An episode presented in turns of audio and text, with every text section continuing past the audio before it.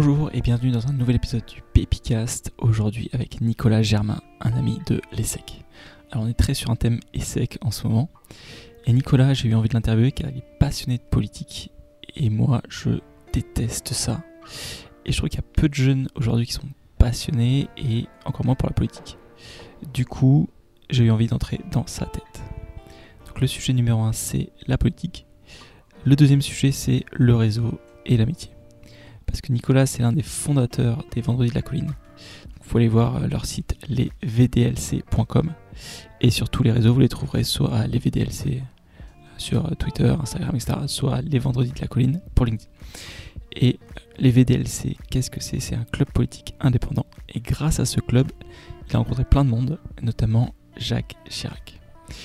Et vous allez voir, pour lui, ce n'est pas du réseau, mais tout simplement un groupe d'amis qui font des choses qui leur plaisent. Et j'adore ce point de vue car si vous voyez le réseau comme quelque chose de nécessaire, mais qu'en fait vous parlez à des gens qui ne vous plaisent pas, et eh ben c'est l'enfer. Alors faites-vous plutôt des amis, c'est beaucoup plus agréable. Et enfin le troisième sujet, c'est le romantisme, car c'est ce qui le pousse à l'action. Et ça aussi ça me plaît beaucoup. Je trouve qu'on est trop pragmatique aujourd'hui. Chercher un bon job, etc., euh, etc. Alors non, soyez romantique. Et je vous laisse avec l'épisode. C'est parti Gaël. Ok, c'est parti. Bah écoute, euh, merci d'être là. Merci à toi Gaël pour ton invitation, ça me fait très plaisir. Écoute, avec plaisir. Et euh, est-ce que tu peux commencer par te, par te présenter? Qui es-tu? Que fais-tu? Alors qui suis-je? Euh, Nicolas Germain, 24 ans, aujourd'hui président d'un club politique indépendant qui s'appelle les Vendredis de la Colline, que nous avions fondé avec plusieurs camarades en... C'était en 2012, donc cela fait maintenant euh, on va bientôt fêter notre septième anniversaire au mois de novembre. Et puis par ailleurs, entrepreneur spécialisé en affaires publiques. Donc là, j'ai eu un parcours très orienté euh, politique euh, pour avoir en fait effectué, alors ça va peut-être paraître étonnant, mais j'ai effectué une école de commerce. Donc j'ai fait une, classe préparatoire dans un lycée parisien, Louis le Grand. Alors je suis pas du tout de Paris, je suis de, je suis de Normandie. Euh, dans la Manche, le département de la Manche, à Granville. Donc je suis venu à Paris pour y faire mes classes préparatoires. J'ai intégré ensuite euh, l'ESSEC. Et à côté de l'ESSEC, j'ai fait deux choses. J'ai fait euh, de l'économie, donc plutôt de l'économie mathématique, économétrie, etc., via un échange en fait aux ponts et chaussées. Et encore à côté de l'ESSEC, j'ai fait une deuxième chose qui est plutôt du droit, avec d'abord une licence à l'université de Cergy-Pontoise, et puis euh, là récemment un master de droit public à, la Sorbonne dont, euh, dont j'attends euh, les résultats. Voilà, et en fait l'ESSEC, grâce au côté très pluridisciplinaire d'une école de commerce telle que l'ESSEC, j'ai pu avoir ce pont entre ces deux matières que sont l'économie et le droit. Alors pourquoi l'économie et le droit? Tout simplement parce que ma réflexion était de considérer qu'un bon décideur public, qu'un politique finalement, doit avoir des compétences en économie et en droit. C'est vraiment ce qui fonde globalement l'organisation de nos sociétés et c'est venu comme ça. Et donc, en parallèle de l'ESSEC et de ce parcours académique, j'ai eu euh, plusieurs euh, expériences professionnelles, d'abord sous forme de stage. Euh, en fait, j'ai commencé avec un stage dans un cabinet de conseil en affaires publiques parisien qui s'appelle Bourritalon Associés. Puis ensuite, j'ai effectué un stage à la représentation permanente euh, de la France auprès des Nations Unies, donc à New York. Donc, c'est-à-dire qu'aux Nations Unies, il y a deux types de personnes qui y travaillent. Euh, celles qui travaillent pour les Nations Unies à proprement parler, et celles qui, en fait, représentent leurs différents pays. Donc là, en l'occurrence, dans le cadre de ce stage, en fait, j'étais dépendant du Quai d'Orsay. Donc je faisais plutôt partie de cette deuxième catégorie, les diplomates, en fait. Alors moi j'étais bien sûr pas, diplomate, hein, juste stagiaire, mais voilà, je dépendais du Quai d'Orsay et non pas directement des Nations Unies. Et puis après euh, cette expérience à New York, j'ai connu une expérience en Afrique du Sud, à Johannesburg, auprès de la CCI euh, France-Afrique du Sud. Et enfin, euh, une expérience pour cette fois-ci le compte des ministères économiques et financiers à Bercy, au sein euh, du département euh, de d'un département qui s'appelle l'inspection générale des finances. Voilà un petit peu le, le, le, parcours général. Et donc j'ai terminé euh, à Bercy en c'était en février-mars.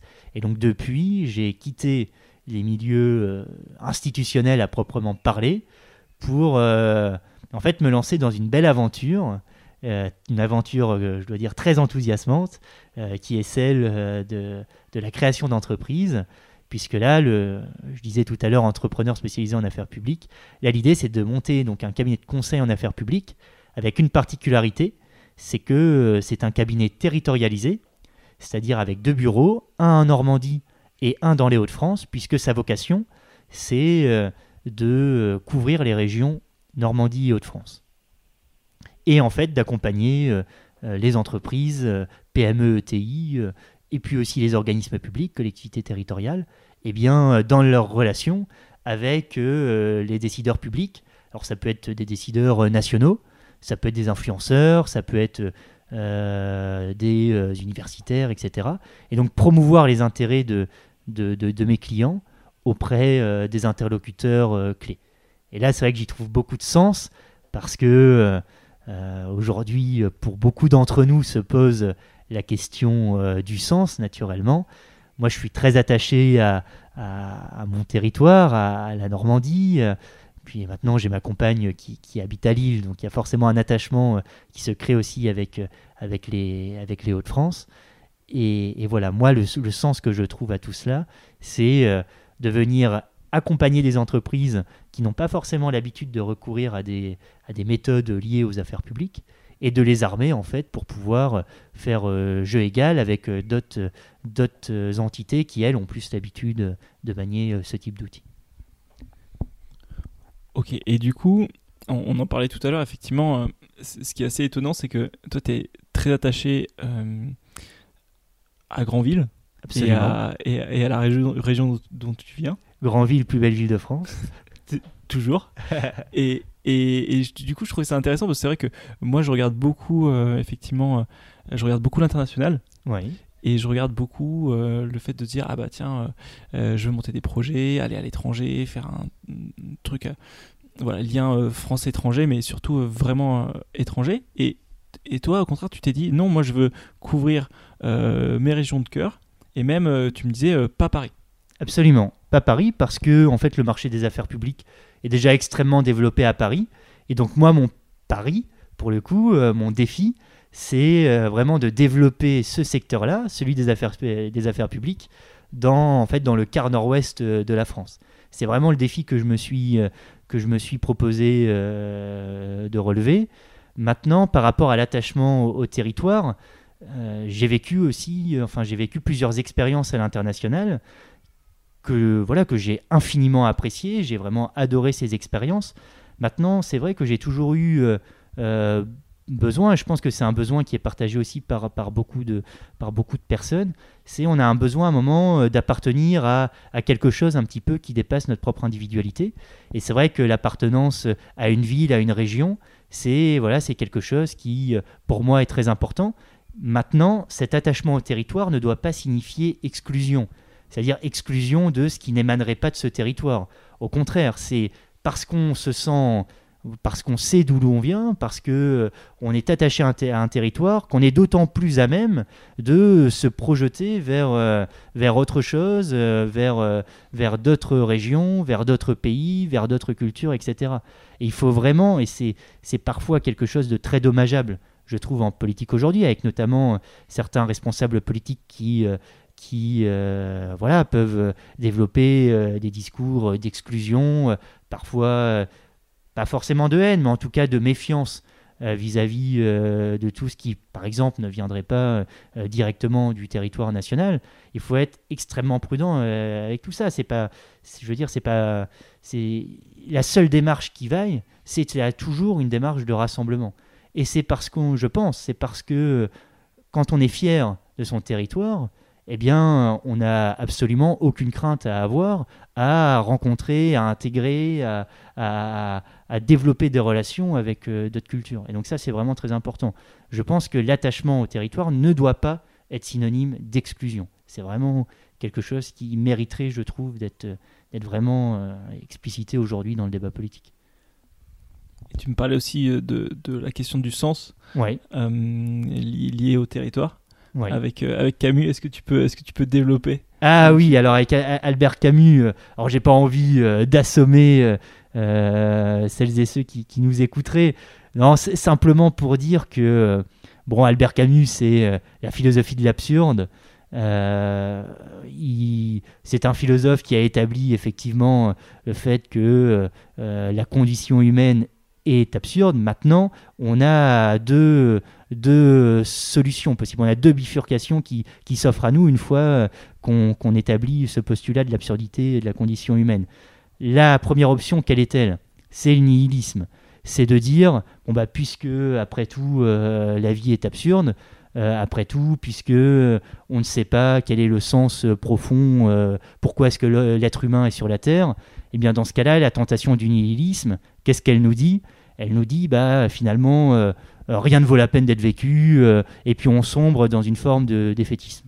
Et la deuxième option, beaucoup plus intéressante, et c'est celle que retient Albert Camus, face à cette absurdité, eh ben, on peut faire le choix de l'action.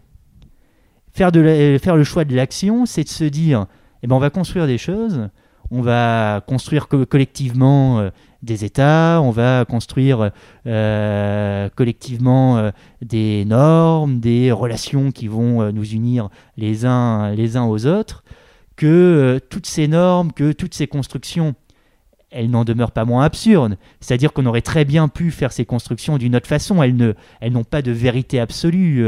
L'État français aurait très bien pu avoir un mode de fonctionnement différent. Maintenant, elles méritent d'exister parce qu'elles ont été construites. Et c'est la voie de l'action en réponse à l'absurdité, euh, à l'absurdité de la condition humaine. Je trouve que c'est une voie magnifique et c'est la voie qui est suivie par, euh, par définition par le politique. Puisque le politique, c'est le champ des possibles. C'est euh, la définition de ce qui nous entoure, c'est construire quelque chose à partir de rien, et c'est finalement la politique, c'est la liberté. C'est la liberté de euh, définir euh, les cadres dans lesquels vont s'inscrire euh, les activités économiques, les activités sociales. Et c'est ce que je trouve extrêmement enthousiasmant dans la politique. Maintenant, il y a, il faut le dire quand même, il y a globalement dans ce pays un climat de défiance vis-à-vis -vis de la politique, et je le comprends. Pourquoi? Parce que on a le sentiment aujourd'hui que très souvent, le politique se retrouve inféodé aux faits économiques. C'est-à-dire que c'est l'économie aujourd'hui qui euh, euh, présiderait en fait les décisions politiques. Il y a une, phrase assez célèbre, je crois, du général de Gaulle qui disait, quand il annonçait une, comment dirais-je, une décision politique, il, il, a dû dire une fois euh, l'intendant suivra. Euh, aujourd'hui, c'est plus le cas. On peut plus dire ça. On réfléchit d'abord à la faisabilité économique, à la faisabilité euh, sociale, et puis ensuite on, prend une décision politique. La décision politique, en principe, c'est l'inverse. C'est la vision d'ensemble, et ensuite on essaye de voir comment est-ce qu'on arrange l'économie et la société pour suivre cette vision d'ensemble. Ça ne doit pas être l'inverse. Et aujourd'hui, on est dans le cas inverse. Et c'est, je pense, le, drame de la politique aujourd'hui, de ne plus avoir cette capacité euh, d'imaginaire, de euh, définition, de euh, liberté finalement. Super, effectivement, c'est vrai qu'il y a le côté où, comme on, tu vois, comme on, comme on en parlait, dans, le côté entrepreneurial aussi, ce qui est intéressant quand on lance un projet, euh, ou, quand on est euh, au moins dans une, dans une petite boîte par rapport à un grand groupe, c'est le côté, euh, c'est le champ des possibles, c'est le fait de pouvoir avancer et avancer vite. Alors qu'on a un peu l'impression qu'effectivement, en France en tout cas, enfin politiquement, c'est un peu compliqué de faire des choses et que mhm. tout est un peu totalement bloqué. Quoi. Mhm. Et je sais que dans le cadre de ton, de ton Pépicast, Gaël, tu mets évidemment l'accent sur, sur l'entrepreneuriat. Si on prend le cas spécifique donc de ce club politique indépendant des Vendredis de la Colline, finalement, c'est une forme, c'est une forme d'entrepreneuriat. Alors, c'est une forme d'entrepreneuriat un peu particulière, mais en gros, euh, qu'est-ce qui s'est passé? C'est que euh, on était donc euh, cinq, cinq, copains, on se connaissait pas d'avant la prépa, on, on, apprend à se connaître en prépa, on venait tous un petit peu des quatre coins de la France. Alors, tu auras compris, moi de la Normandie, d'autres de la Réunion, certains de Cholet en Maine-et-Loire. Et on arrive à Paris, on connaît pas du tout Paris, on vient de, nos lycées respectifs. Et puis, on arrive, on était cinq en fait à fonder ce club politique. Sur les cinq, on était trois à Louis-le-Grand, un à Henri IV et un en prépa cachant des deux avec la Sorbonne. Et, à ce moment-là, on, bon, on passe pas mal de temps de notre vie à, faire des mathématiques à, cette époque-là. Et puis, euh, bon, les mathématiques euh, ont fini euh, par, un petit peu nous ennuyer, je dois dire. Et, ou en tout cas, on n'avait pas forcément envie de ne faire que ça de, de nos journées.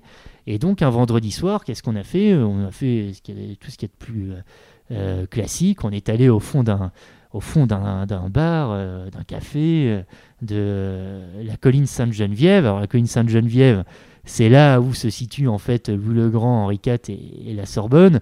Et déjà, tu, tu, vois les éléments, vendredi soir et colline Sainte-Geneviève. Alors, ça a donné évidemment les vendredis de la colline. Bon, pour être tout à fait exact, on parle plutôt de, euh, officiellement, de la montagne Sainte-Geneviève. Mais enfin, elle ressemble plus dans les faits à une, à une colline une montagne. Et puis les vendredis de la montagne, ça faisait un petit peu club de ski.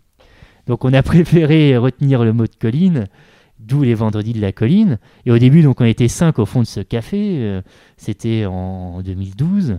Euh, bon, euh, on avait dû, on avait pris quelques Monaco, on, a, on, a, on a parlé d'Europe, je crois. On a passé une très bonne soirée, et puis on s'est dit, bah tiens, la semaine d'après, on refait ça. Et puis la semaine d'après, on a refait la même chose. Euh, sauf que là, on a fait venir des, certains copains, donc on était plus 5, on était 8, puis après on était 12, ainsi de suite, ainsi de suite. Et puis au fil des semaines, on s'est retrouvé à 30 autour de la table. L'idée étant, il n'y avait pas du tout de volonté de, de créer un programme politique ou quoi que ce soit, pas du tout. C'était juste de passer un bon moment entre copains à, parler des sujets d'actualité, quelque chose de très classique. Et aussi d'autres sujets euh, moins sérieux naturellement. Et, assez rapidement, notre bazar euh, est devenu un peu un café du commerce et, c'était pas très satisfaisant parce que, bon, en fait, on s'exprimait sur des sujets qu'on maîtrisait absolument pas et on s'est dit, finalement, il serait, il serait intéressant de faire venir des experts pour qu'ils puissent, en fait, nous parler de euh, leurs problématiques. Alors, venant tous euh, euh, de, régions qui ne sont pas Paris. On arrive à Paris, on connaît personne à Paris, on ne sait pas qui est invité. Qui est invité? Bah, L'un d'entre nous nous dit euh, bah, sur Facebook, euh, j'ai vu quelqu'un qui s'exprime politiquement. C'était un jeune responsable politique à l'UMP. Donc on, on, contacte ce jeune responsable politique à l'UMP et qui accepte de nous rencontrer. C'est comme ça qu'on a reçu en fait notre, premier invité. Et puis ensuite, on a fait venir un jeune responsable socialiste, puis un jeune responsable euh, des radicaux de gauche, puis un jeune responsable écologiste, etc., etc. Et après, de fil en aiguille, après les jeunes responsables politiques, on a, on a commencé à recevoir des directeurs de cabinet, de parlementaires et autres, puis ensuite des parlementaires directement.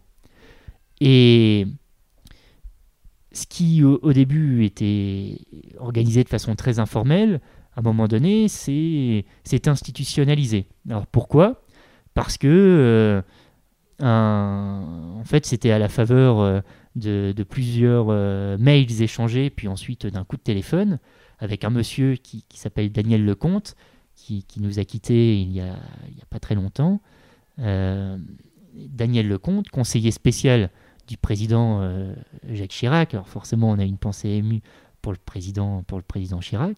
Et donc ce monsieur, Daniel Lecomte, euh, m'appelle et euh, nous propose en fait de rencontrer le président Chirac dans ses bureaux rue de Lille. Donc là, on est en 2013, en octobre 2013. Et donc on y va, on est trois, trois représentants des VDLC à nous rendre rue de Lille pour aller rencontrer le président Chirac. Alors évidemment, c'est voilà, on, a 18 ans, on ne sait pas trop comment, s'adresser au, président. Je me rappelle quand, j'arrive dans le bureau, enfin dans, le petit vestibule, euh, en attendant que le président nous reçoive, je demande au conseiller comment est-ce qu'il faut euh, s'exprimer au président, comment il, faut l'appeler. C'est pas évident quand, quand on ne connaît pas les milieux politiques. Et puis, il nous dit très gentiment, appelez-le simplement président, même pas monsieur le président, juste président. Et ça conviendra tout à fait. Et donc ensuite, euh, on voit Christian Jacob sortir du bureau du président Chirac. Il nous salue, salut la jeunesse. Et puis c'est notre tour, on, rentre dans les bureaux du président Chirac, qui nous accueille très chaleureusement. on passe une heure et demie d'entrevue avec lui. Il voulait absolument euh, nous servir du punch. Alors son employé de maison était moins d'accord parce qu'effectivement on avait des têtes de bébé, donc elle voulait pas nous servir de punch. Donc finalement on a, on a, on a bu un jus d'orange. Mais voilà, en tout cas une heure et demie incroyable. On a parlé de beaucoup de choses. Euh, et ce qui s'est produit ensuite en sortant de ce rendez-vous, euh, on s'est dit, bah, si le président Chirac s'est intéressé à notre initiative, ce qu'il faut désormais, c'est l'institutionnaliser. Et donc vraiment de, euh, de formaliser euh, deux activités, dans le cadre de ce club politique indépendant des Vendredis de la Colline, VDLC. Euh, nos deux activités étant, la première, la mise en relation, c'est-à-dire que deux à trois fois par mois, on se réunit, membres et amis du club, autour euh, d'un parlementaire, d'un dirigeant d'entreprise, d'un intellectuel, etc. En cercle assez convivial, 15, 20, l'idée étant de euh, vraiment pouvoir discuter euh, du fond des choses avec, avec, avec nos invités, prendre, prendre le temps en tout cas. Et deuxième activité, la réflexion, donc après la mise en relation, la réflexion, et là, dans le cadre de cette activité, on rédige des tribunes qu'on publie euh, dans différents médias, par exemple dans, les, euh, dans la rubrique euh, Opinion des échos qui s'appelle Le Cercle Les échos, dans des, parfois des médias spécialisés. On rédige aussi des rapports, des rapports qu'on remet à des experts, qu'on remet à des parlementaires. Donc on peut être reçu par exemple dans certaines enceintes euh, à l'Assemblée nationale, au Sénat, pour, euh, pour, présenter, euh, pour présenter les conclusions de nos travaux. Et toujours dans cet aspect réflexion, maintenant c'est aussi une conséquence de la rédaction de tribunes et de rapports, c'est qu'on nous invite de plus en plus à, lors de conférences pour nous exprimer et pour pouvoir présenter l'objet de nos recherches. Et, alors pour donner des exemples très concrets, on a par exemple euh, rédigé euh, en début d'année, conjointement avec euh, l'amicale gaulliste du Sénat, une contribution au grand débat national. Alors cette contribution, on l'a remise en mars, et puis dans ce cadre-là, en fait, on a, on a participé à un séminaire organisé au Sénat en présence du président Gérard Larcher pour pouvoir voilà, intervenir après le président Gérard Larcher et présenter, et présenter cette contribution qui est disponible en fait sur notre site www.lesvdlc.com et alors, nos autres rapports, euh, par exemple sur le transhumanisme, que nous avons rédigé en 2017, que nous avons remis à, plusieurs personnalités, et puis également des notes euh, euh, sur le numérique, par exemple, sur, sur le gaullisme. et, là, ça me permet vraiment d'insister sur un point, c'est que, et c'est une vraie fierté pour nous, c'est que euh, notre club politique indépendant, donc il y a club, il y a politique, puis il y a indépendant. Et sur ce point, euh, on est complètement transpartisan. C'est-à-dire que là aujourd'hui, il y a 29 membres au sein, des Vendredis de la Colline. Chaque membre a ses propres opinions politiques qui vont du à gauche au à droite. Et c'est vraiment cette diversité-là qui est très importante pour nous et toujours dans l'appellation euh, club politique indépendant. Ah, peut-être juste pour finir sur, euh, sur l'indépendance et sur le côté transpartisan, même parmi les personnalités que nous recevons, nous recevons aussi bien des libéraux convaincus, des représentants politiques libéraux, que des économistes communistes, par exemple. Donc vraiment, on a vraie vocation à, rencontrer tout le monde et à travailler avec tout le monde. C'est vraiment un point qui est très important pour nous. Et si on reprend donc les trois, les trois termes, club politique indépendant, il y a aussi euh, le mot euh, club. Alors politique, c'est assez naturel parce qu'on traite euh, d'enjeux politiques et d'actualité. Politique au sens large, c'est-à-dire on parle aussi bien d'économie que de société, que d'écologie, etc., etc., de diplomatie. Et donc le dernier terme, club, là il y a aussi quelque chose d'intéressant à dire parce qu'en fait ce, terme de club permet de nous situer un petit peu à mi-chemin entre deux modèles un modèle euh, think tank à proprement parler et un modèle plus confrérie, amical. Le club, le terme de club nous permet de nous, nous placer dans un entre-deux par rapport à ces deux modèles, think tank et confrérie. Pourquoi est-ce qu'on n'a pas retenu le mot think tank ou pourquoi est-ce qu'on n'a pas retenu le mot de, de confrérie? Alors, pour le premier point, parce que le think tank, si on prend la définition anglo-saxonne classique, officiel, euh, le think tank, c'est un regroupement d'experts sur une thématique donnée. Alors, évidemment, on n'a pas la prétention de, de, se proclamer expert de quoi que ce soit. Et puis, euh, nous, tous les sujets nous intéressent. Et en même temps, euh, on n'a pas, pas vocation à avoir des relations entre nous de collègue à collègue. Euh, donc c'est pour ça qu'on exclut l'appellation think tank à proprement parler, même si on emprunte des éléments du think tank, c'est-à-dire qu'on publie, on rédige, etc. On, ne peut pas être considéré comme un think tank stricto sensu. Et par ailleurs, sur l'aspect confrérie, alors euh, on va emprunter là cette fois-ci des éléments euh, vraiment liés à l'amitié. C'est vraiment une initiative qui est fondée sur l'amitié. C'est quelque chose qui est très important pour nous. Le temps long, l'amitié, aujourd'hui des valeurs euh, qui parfois en politique euh, ne sont pas toujours euh, les plus mises en avant. C'est vraiment des points très importants pour nous, malgré nos différences, malgré nos différences de parcours, d'opinion et autres. C'est vraiment l'amitié le dénominateur commun. Donc voilà, on emprunte ça de la confrérie. Maintenant, on n'a pas vocation à rester juste enfermé entre nous. On s'ouvre au monde, on s'adresse à tout le monde. tout le monde est bienvenu. Euh, je veux dire, on reçoit toujours euh, euh, toute personne qui nous sollicite. Donc c'est voilà, c'est pour ça que ce terme de club nous permet de nous situer entre think tank et, et je ne sais pas si le terme de confrérie est adéquat, mais en tout cas on perçoit l'idée d'un regroupement uniquement amical. Ok, et ce que je trouvais énorme dans, dans, dans l'histoire, c'est que donc vous avez créé ce club au début informel, puis après euh, vous, vous, l'institutionnalisez un petit peu, mais premièrement, vous avez réussi à rencontrer des personnalités, enfin Jacques Chirac, alors que vous étiez hyper jeune, vous avez 18 piges, et deuxièmement, euh, alors que vous n'étiez pas. Enfin, en gros, ce que, ce que je trouve intéressant, c'est que tu as réussi à avoir de l'impact et à rencontrer du monde, alors que tu étais à la fois hyper jeune, et à la fois que vous n'étiez pas euh, hyper nombreux. Vous étiez, voilà, comme tu dis, le mhm. club c'est une trentaine de personnes, alors que moi dans ma tête je me dis, oui, enfin, si je veux rencontrer Chirac, il faut que. Il faut qu'on soit 2000 et il faut qu'on ait euh, chacun 15 euh, ans d'expérience. quoi. Mhm. Alors sur ce point, je pense qu'il y a deux raisons en fait qui nous ont permis de...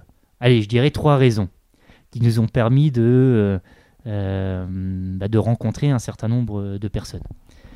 La première raison, euh, c'est euh, l'insouciance déjà. Parce que, euh, en fait, encore une fois, on ne connaissait pas du tout Paris, on ne connaissait pas du tout les milieux politiques. Et on a abordé tout ça avec beaucoup d'insouciance. On, on contactait des parlementaires, etc., sans se poser plus de questions que cela. Et en fait, cette insouciance, finalement, elle s'est couplée d'une forme d'audace. C'est-à-dire que, ayant cette insouciance, euh, on n'a jamais hésité à contacter du monde, même si on n'a pas, comme tu dis, 30 euh, euh, ans d'expérience derrière nous ou, un public de 300 personnes à, proposer. Alors parfois les gens refusent, parfois les gens acceptent, mais en tout cas il y a cette démarche d'audace et d'essayer, d'oser. Le deuxième point, c'est le côté humain. C'est-à-dire que tout ce qu'on a essayé de le faire, on l'a moins fait euh, pour des raisons euh, d'intérêt euh, carriériste ou personnel ou autre, parce qu'on n'avait pas forcément ce type de réflexion au démarrage, c'est normal. On avait surtout envie de se faire plaisir. Et les retours que nous avons des différentes personnes que nous rencontrons, c'est que elles passent un bon moment. Et après, c'est comme dans tout milieu, le mot se transmet, etc. Le bouche à oreille fait son œuvre. Mais c'est vraiment l'idée de du plaisir, de, du côté chaleureux, etc., qui ne se retrouve pas toujours en politique. Et nous, c'est vraiment ce côté humain, c'est vraiment quelque chose sur lequel on, insiste énormément. C'est vraiment très important pour nous. On n'a pas vocation à remplir une salle de 300 personnes. D'autres le font bien mieux que nous. Euh, nous, ce qui nous intéresse plutôt, c'est le côté convivial. Donc insouciance, côté humain, et puis troisième raison, c'est, euh, je dirais, le travail. parce que on bosse. Quand, quand j'exposais tout à l'heure l'activité réflexion, rédiger des tribunes, rédiger des rapports, ça demande un peu de travail, de documentation, d'audition, de rédaction. Et donc, l'idée, c'est pas de faire de la mise en relation pour faire de la mise en relation. C'est, on veut proposer des choses. L'idée, c'est pas juste de faire des dîners euh, pour, euh, entre guillemets, euh, se faire mousser ou autre. L'idée, c'est plutôt de d'en retirer des choses, déjà de passer un bon moment, et puis ensuite d'en retirer des éléments de réflexion qui nous permettent de rédiger et, et alors d'apporter une pierre extrêmement modeste, mais en tout cas d'apporter un petit quelque chose quand même ça m'amène à la question où on, parlait tout à l'heure effectivement de, de, ta nouvelle activité de conseil où tu, tu fais de la, de la, de, la, communication euh, pour, pour les entreprises et plus précisément des affaires publiques d'ailleurs. Absolument. Et Moins de la communication que des affaires publiques. Oui, exactement. Donc, ce que, finalement, ton, enfin, ça fait, c'est dans la suite logique puisque c'est, mhm.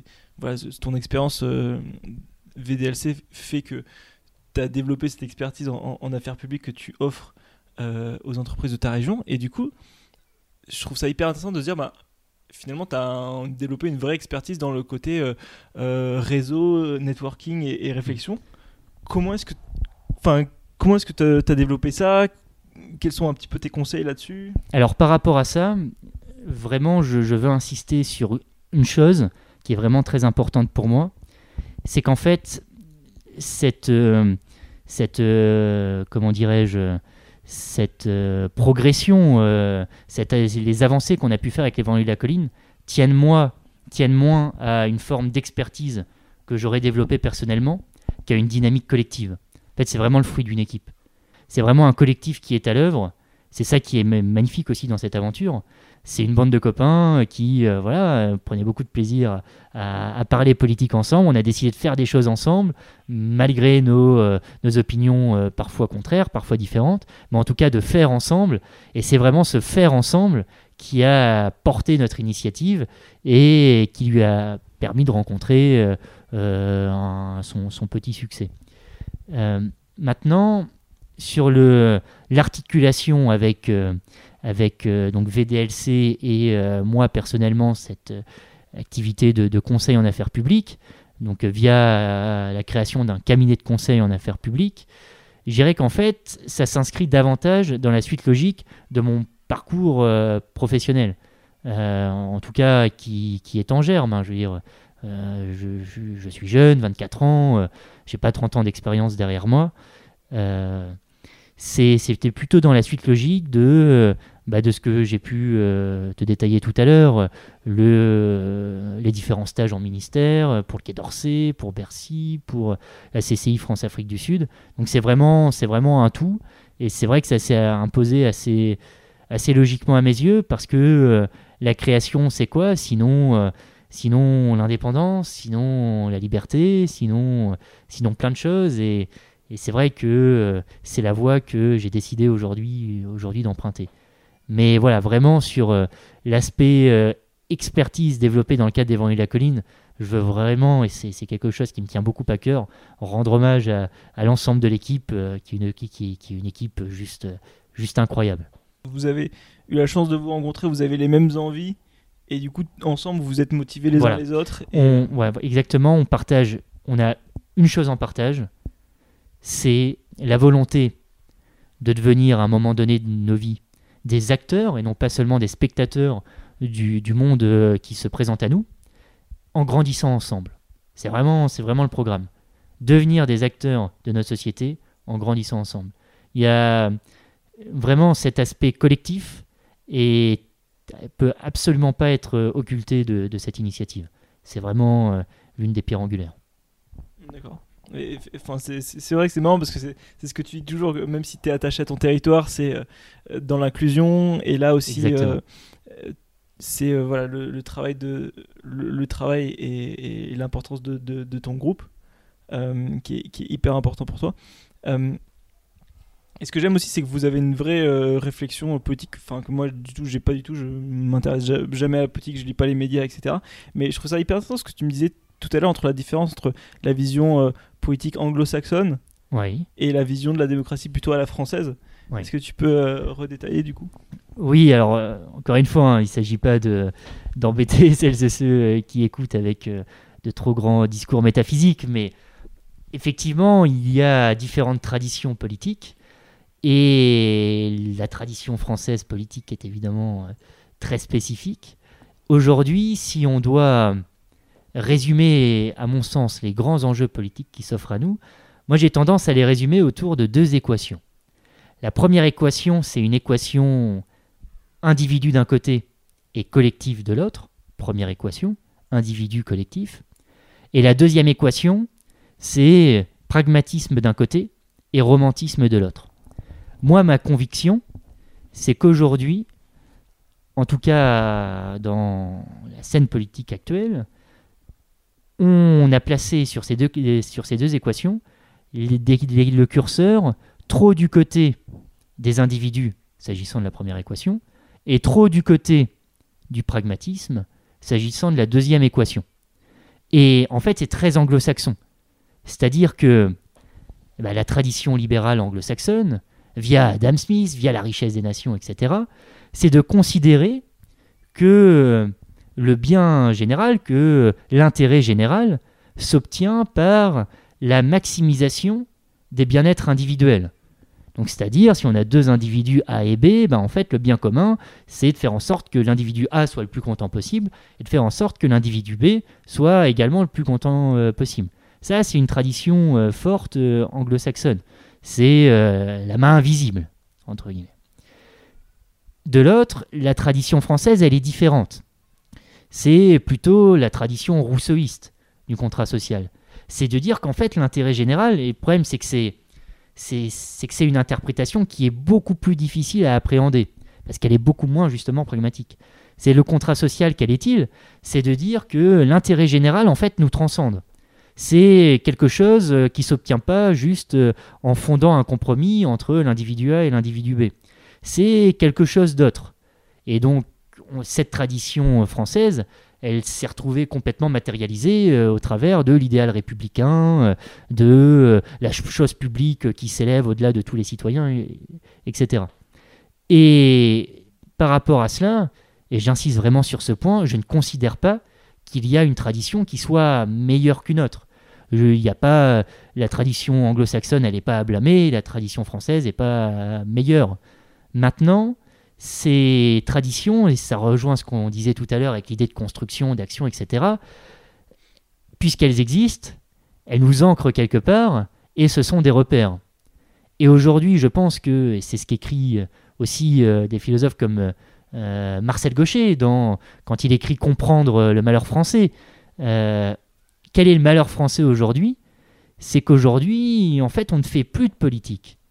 Aujourd'hui, on est davantage préoccupé par, et ce sont des préoccupations importantes, mais ce sont des préoccupations de type chômage, de type croissance, qui euh, se confondent complètement avec le champ politique aujourd'hui. Quand on parle politique, on ne parle plus que de d'impôts, chômage, croissance. On a vraiment du mal à sortir des considérations purement socio-économiques quand aujourd'hui on parle de politique. Et effectivement, il y a le problème de euh, l'abstention des jeunes, il y a le problème de d'une désaffection des citoyens vis-à-vis des politiques, parce que euh, il manque peut-être aujourd'hui ce, et là on en revient cette fois-ci à la deuxième équation, un peu de romantisme, c'est-à-dire un imaginaire, c'est-à-dire un cap, c'est-à-dire quelque chose qui euh, nous emmène. Aujourd'hui, c'est difficile de voir cela. Parce que euh, les grands projets politiques, il y en a plus tant que ça. Alors, euh, quand on reprend l'échelle de l'histoire, il y a eu euh, le communisme, il y a eu les nationalismes, il y a eu plus récemment la construction européenne. c'est difficile de construire des, des grands projets politiques qui nous emportent. Malgré cette difficulté, je pense que c'est la raison d'être du politique, de construire ces grands projets. Et au-delà des considérations qui sont très importantes, mais qui ne doivent pas être euh, exclusives, de type euh, chômage, croissance, euh, impôts. effectivement, je m'étais pas, je pas posé la question parce que pour moi, c'était vraiment ça. Le, politique, c'était vraiment synonyme de juste ces questions-là de, de, chômage, etc. Et du coup, je, voudrais finir là-dessus sur le côté revenir sur le romantisme, oui. parce que je trouve qu'effectivement, c'est un peu aussi le job de, du, chef d'entreprise de, motiver les troupes et de dire bon, les, mecs, on y va. Absolument. Toi, ce que je trouve euh, hyper intéressant, c'est que tu as eu cette forte dynamique, euh, tu as trouvé un bon groupe euh, et tous ensemble, vous êtes allés dans la même direction. Et comment tu as fait toi, effectivement, pour trouver ce, enfin ce romantisme qui t'a poussé à l'action et voilà, ce côté trouver ton romantisme et passer à l'action, c'était quoi ta, ta, ta recette alors, bon, le, romantisme, euh, disons que je l'ai trouvé euh, via deux canaux. Le premier, c'est la lecture. C'est important de lire, et pas uniquement des rapports, de lire des romans, de lire euh, des biographies. Et justement, s'agissant des biographies, ça me ramène au deuxième canal, qui est celui de l'histoire, le temps long. Et c'est aussi la, la, tradition française qui s'exprime quand je dis cela. Mais la tradition politique française, c'est un récit et c'est le temps long. Il y a Régis Debray qui, euh, il y a, je crois, quelques années, deux ans me semble-t-il, publié un livre qui s'appelle Civilisation, comment euh, nous sommes devenus américains. Encore une fois, c'est pas l'idée n'est pas de faire un jugement de valeur et Régis Debray insiste vraiment sur ce point. Il ne s'agit pas de dire que la civilisation américaine serait moins bonne ou meilleure qu'une civilisation européenne. Il fait juste un constat. C'est qu'aujourd'hui, s'est imposé à l'échelle du monde une civilisation qu'il appelle américaine, par opposition à une civilisation européenne qui dominait euh, par le passé le monde. Et quelle est la différence entre ces deux civilisations? Il a identifié plusieurs différences. La première étant, je trouve que c'est, que c'est très intéressant, c'est que la civilisation américaine est la civilisation de l'espace, là où la civilisation européenne était la civilisation euh, du temps. C'est-à-dire que la civilisation américaine, elle s'appréhende sous une forme d'horizontalité. Aujourd'hui, on communique. C'est-à-dire que grâce aux moyens de communication, etc., on arrive très facilement à transmettre de l'information euh, de Sydney à San Francisco. La civilisation du temps, elle est différente. C'est plutôt une civilisation verticale qui est dans le registre de la, euh, de la transmission d'une génération à une autre. Souvent, on pose la question qu'est-ce qu'une nation? C'est vrai, qu'est-ce qu'une nation? Alors aujourd'hui, le problème, c'est qu'on utilise la nation pour justifier des euh, discours euh, d'exclusion, parfois xénophobes, etc. C'est évidemment à combattre. Tous ces discours-là sont à combattre. Une nation, qu'est-ce que c'est? Eh ben, C'est Ernest Renan qui, qui répond dans un discours fin, fin 19e siècle prononcé à la Sorbonne. Que dit Ernest Renan Il dit la nation, c'est, euh, c'est euh, comment dirais-je, avoir pour partage un passé, un présent et un futur. C'est la verticalité. Et voilà, l'idée, ce n'est pas de dire que la civilisation de l'espace est moins bien ou meilleure que la civilisation du temps, mais en tout cas, ce sont des grands changements qui sont à l'œuvre. Et moi, j'aimerais, après, c'est, c'est un peu. Euh, est-ce que. C'est, je pense pas que ce soit malsain, mais en tout cas, faire perdurer un petit peu, euh, malgré cette victoire de l'espace sur le temps, faire euh, perdurer cette, cette conception du temps, en tout cas un petit peu. C'est ce qu'on essaye de faire aussi avec, avec les Vendredis de la Colline. Super, Mike. merci beaucoup parce que ça, ça, ça fait longtemps que j'avais pas eu des, discussions aussi philosophiques euh, et, ça fait du bien. Et hum, du coup, maintenant, ma question c'est euh, où est-ce qu'on peut retrouver euh, les Vendredis de la Colline et, ta boîte, ça va s'appeler comment. Alors, les Vendredis de la Colline, donc on est sur les réseaux sociaux. alors ça c'est plus espace que temps, hein. c'est plus, mais bon, sur les réseaux sociaux, Facebook, Twitter, Instagram, donc les Vendredis de la Colline, l'acronyme c'est VDLC, et puis on a, on a travaillé cet été sur un nouveau site donc euh, j'espère qu'il euh, plaira. Euh, accessible depuis l'adresse www.lesvdlc.com tout simplement. Et mon cabinet, donc cabinet en construction pour le moment, hein, pas encore immatriculé, mais s'appellera a priori le cabinet 37. Alors pourquoi 37 On parlait de, territoire et d'attachement, tout simplement parce que le siège social se situe au 37 rue de la Houle à Granville, donc dans la Manche, en, Normandie. Et euh, ça permet de refléter dans le nom du cabinet cet aspect, cet aspect ancré dans un territoire. D'où cabinet 37. Super, bah écoute, merci beaucoup. Merci à toi Gaël. Et voilà, j'espère que ça vous a plu tout autant que moi. N'hésitez pas à faire un tour sur lesvdlc.com si vous êtes curieux, ou euh, sur les réseaux aussi, les VDLC. Et à contacter Nicolas Germain sur LinkedIn si vous avez besoin de ses services en affaires publiques. Nicolas Germain, Germain G-E-R-M-A-I-N. Et quant à moi, je vous dis à bientôt pour un prochain épisode.